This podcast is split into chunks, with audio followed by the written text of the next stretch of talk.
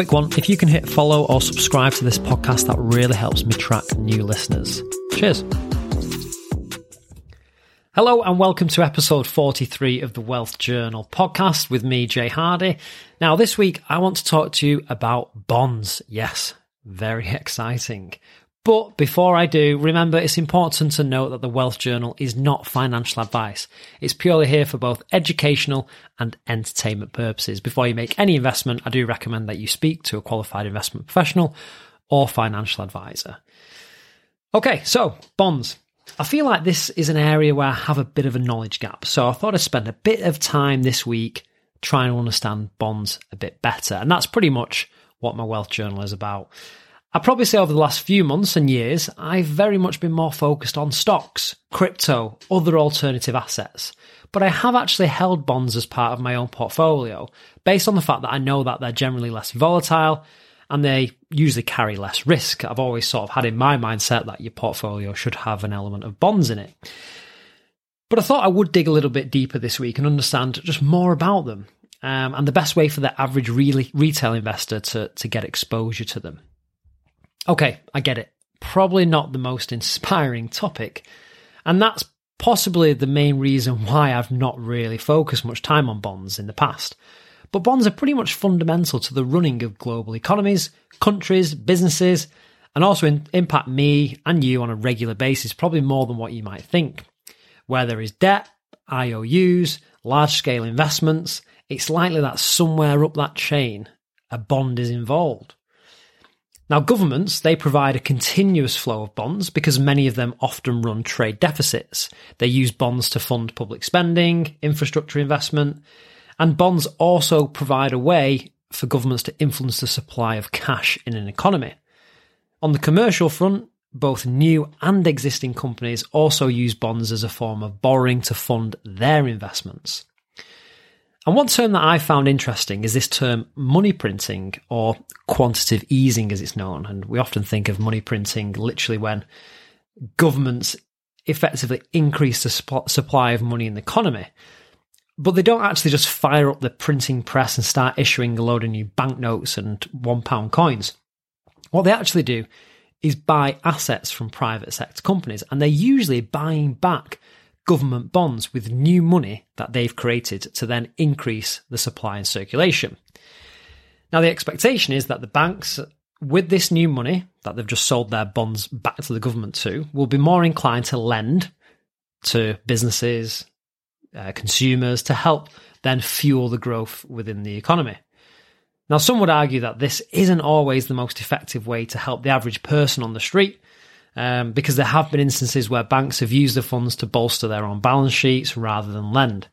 You know, money goes to money, right? And that can be a bit of a criticism of quantitative easing. Anyway, back to bonds. They're essentially IOUs. Governments or companies issue bonds to finance long term projects, and they can range from short term bonds to long term, maybe even up to 30 years, possibly beyond. They often have a fixed rate of interest, which the government or the company pays the lender. And this is known as the yield. And the interest rate is known as the coupon. So if you hear them terms, yield, coupon, that's essentially what they mean. At the end of the bond's term, the borrower receives their initial amount back and will also have benefited from the yield returns. There you go. Exciting stuff. Long term, steady yields. That's what bonds are all about. But what is important to know is that the interest rate on a bond is fixed. But the price of the actual bond itself can fluctuate, and there are sort of primary and secondary markets for bonds. So you can issue a bond and then it can be traded on the secondary market. The price of the bond can go up and down. So let's say a bond has a face value of £100 and an interest rate or a coupon of 5%. The annual payment would, of course, be £5. But let's say that the market demanded a higher yield for that bond. This could be because the bond has become more riskier um, and in that case, the interest rate wouldn't change, but the selling price of the bond would de- would then decline to give an overall high yield. A good example of this was back in 2011 when Italy was having troubles issuing new 10-year bonds. The markets were concerned about Italy's ability to pay its debts and demanded a much higher yield for the, the higher perceived risk. As a result, bonds with a face value of 100 euros were selling for 71 euros, which works out a yield as around around about 7%. Now at the time in the UK, a personal borrower could access an unsecured personal loan for around 6%. So think about that. That's basically the average Joe on the street could get an unsecured personal loan for 6%, could actually borrow at a better rate than the entire Italian government, which is which is crazy, but it just illustrates the example. Now the price of bonds usually depends on the credit rating which is applied to the issuer. And these are done by the credit rating agencies, which you may or may not be familiar with, but they're basically Standard & Poor's and Moody's, for example. The higher the rating, the lower the interest rate, basically because then the risk is considered lower. And the ratings start from AAA, which is the highest level of creditworthiness, e.g., I would say the US government, for example, all the way down to D, which is basically a rating given to a company which is pretty much in default. I think I could be wrong, but I think Russia is currently rated like double C, which is basically saying that their economy is vulnerable and there's possibly a risk of default. So that just gives you a bit of a context. And they do the same ratings for companies as well as, I guess, governments. But it's fair to say that only companies of a certain size that have a good credit rating are able to issue bonds. And their ratings can change if their circumstances also change. And this can result in sometimes a downgrade of their credit rating. Therefore, investors will demand higher yields to compensate them for the price of the falling bond. Often, when a company gets downgraded, this can have a negative effect on the company's stock price as their costs of borrowing go up. It makes it harder for them to raise money to invest. Their margins get squeezed, which of course isn't great for shareholders and therefore is reflected in the stock price. So, in essence, bonds are very important and play a huge role in keeping the financial markets operating efficiently. Now, it's very likely that if you have a pension fund, some of that fund will be allocated towards bonds. When you were young, it could be 20% or even less, but over time, that will probably increase. And the benefit for investors is that through buying high quality bonds, you limit the volatility and risk on your portfolio, and you also get paid interest, which can help grow your capital over time. But you do reduce the, the upside potential as bonds tend to be more conservative. It's that risk reward payoff. Low risk, low reward. Over time, though, as you get closer to retirement, you'll probably see the bond portion of your portfolio become much bigger, maybe 80% or even more, to help protect your fund because your tolerance for risk at that age will be much less. You'll basically need all that money in the future to help you retire rather than it being invested in the long term in stocks. Now, I know listeners of the Wealth Journal like to take investment decisions in their own hands, and you might have a um, you might have a pension, but you also might want to build your own additional portfolio and possibly get exposure to bonds and their benefits. So, how do you do that? Well, it's actually very difficult, maybe even impossible for the average retail investor to buy bonds direct from the source. They're often sold over the counter, as it's referred to, which is basically a decentralized marketplace where you have market makers buying and selling it's not a place for retail investors. Unlike, I'd say, a traditional exchange, which is more transparent, more regulated, that's probably where you're going to get access to the bond market. In my experience, the best way to get access is probably firstly through like a ready made portfolio, similar to a pension fund or, for example, a Vanguard Life Strategy Fund, which has a certain percentage allocated to bonds from as little as 20% all the way up to 80%. And this percentage could be made up from you know all sorts of different types of bonds UK bonds, US bonds, global bonds. You benefit from the buying power of the fund manager to access these bonds. But remember, all investments, even in bonds, carry risk. I looked at the life strategy uh, 20% equity fund that Vanguard have, which is made up of 80% bonds. And over the past year, it's down 10%. And this is probably more of an indication of the current high inflation environment, low interest environment, and you know most bond rates have probably been low, um, if not below inflation. If the ready-made fund option isn't for you and you want to manage it all by yourself, then you can access bonds via ETFs. Now, these are similar to bond mutual funds because they hold a portfolio of bonds with different particular strategies, from US treasuries to high yields and holding periods can vary also between long term and short term. Bond ETFs are passively managed and trade similar to stock ETFs on the major exchanges. This helps promote market stability by adding liquidity and transparency, and they can provide investors with the opportunity to gain exposure to the bond market with the same ease and transparency of buying stocks and shares. Bond ETFs are also more liquid than individual bonds and the mutual funds, which tend to just sort of trade at one single price at the end of each day when the market closes, whereas bond ETFs are pretty much trading freely, you know, minute by minute, prices uh, changing similar to stocks.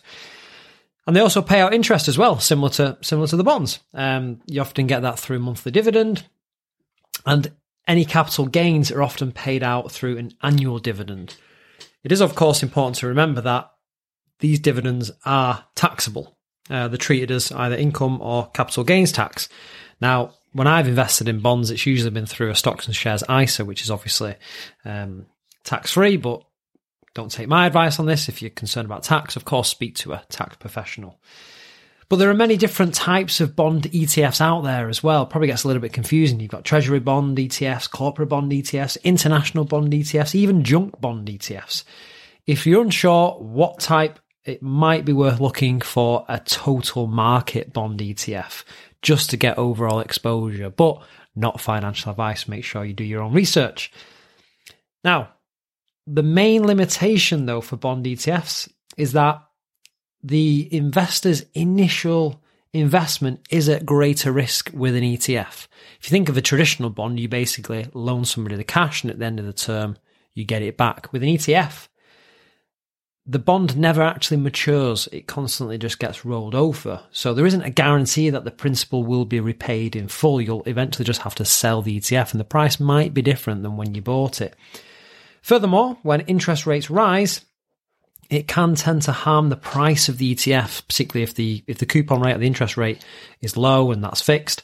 Um, then the price of the bond might come down.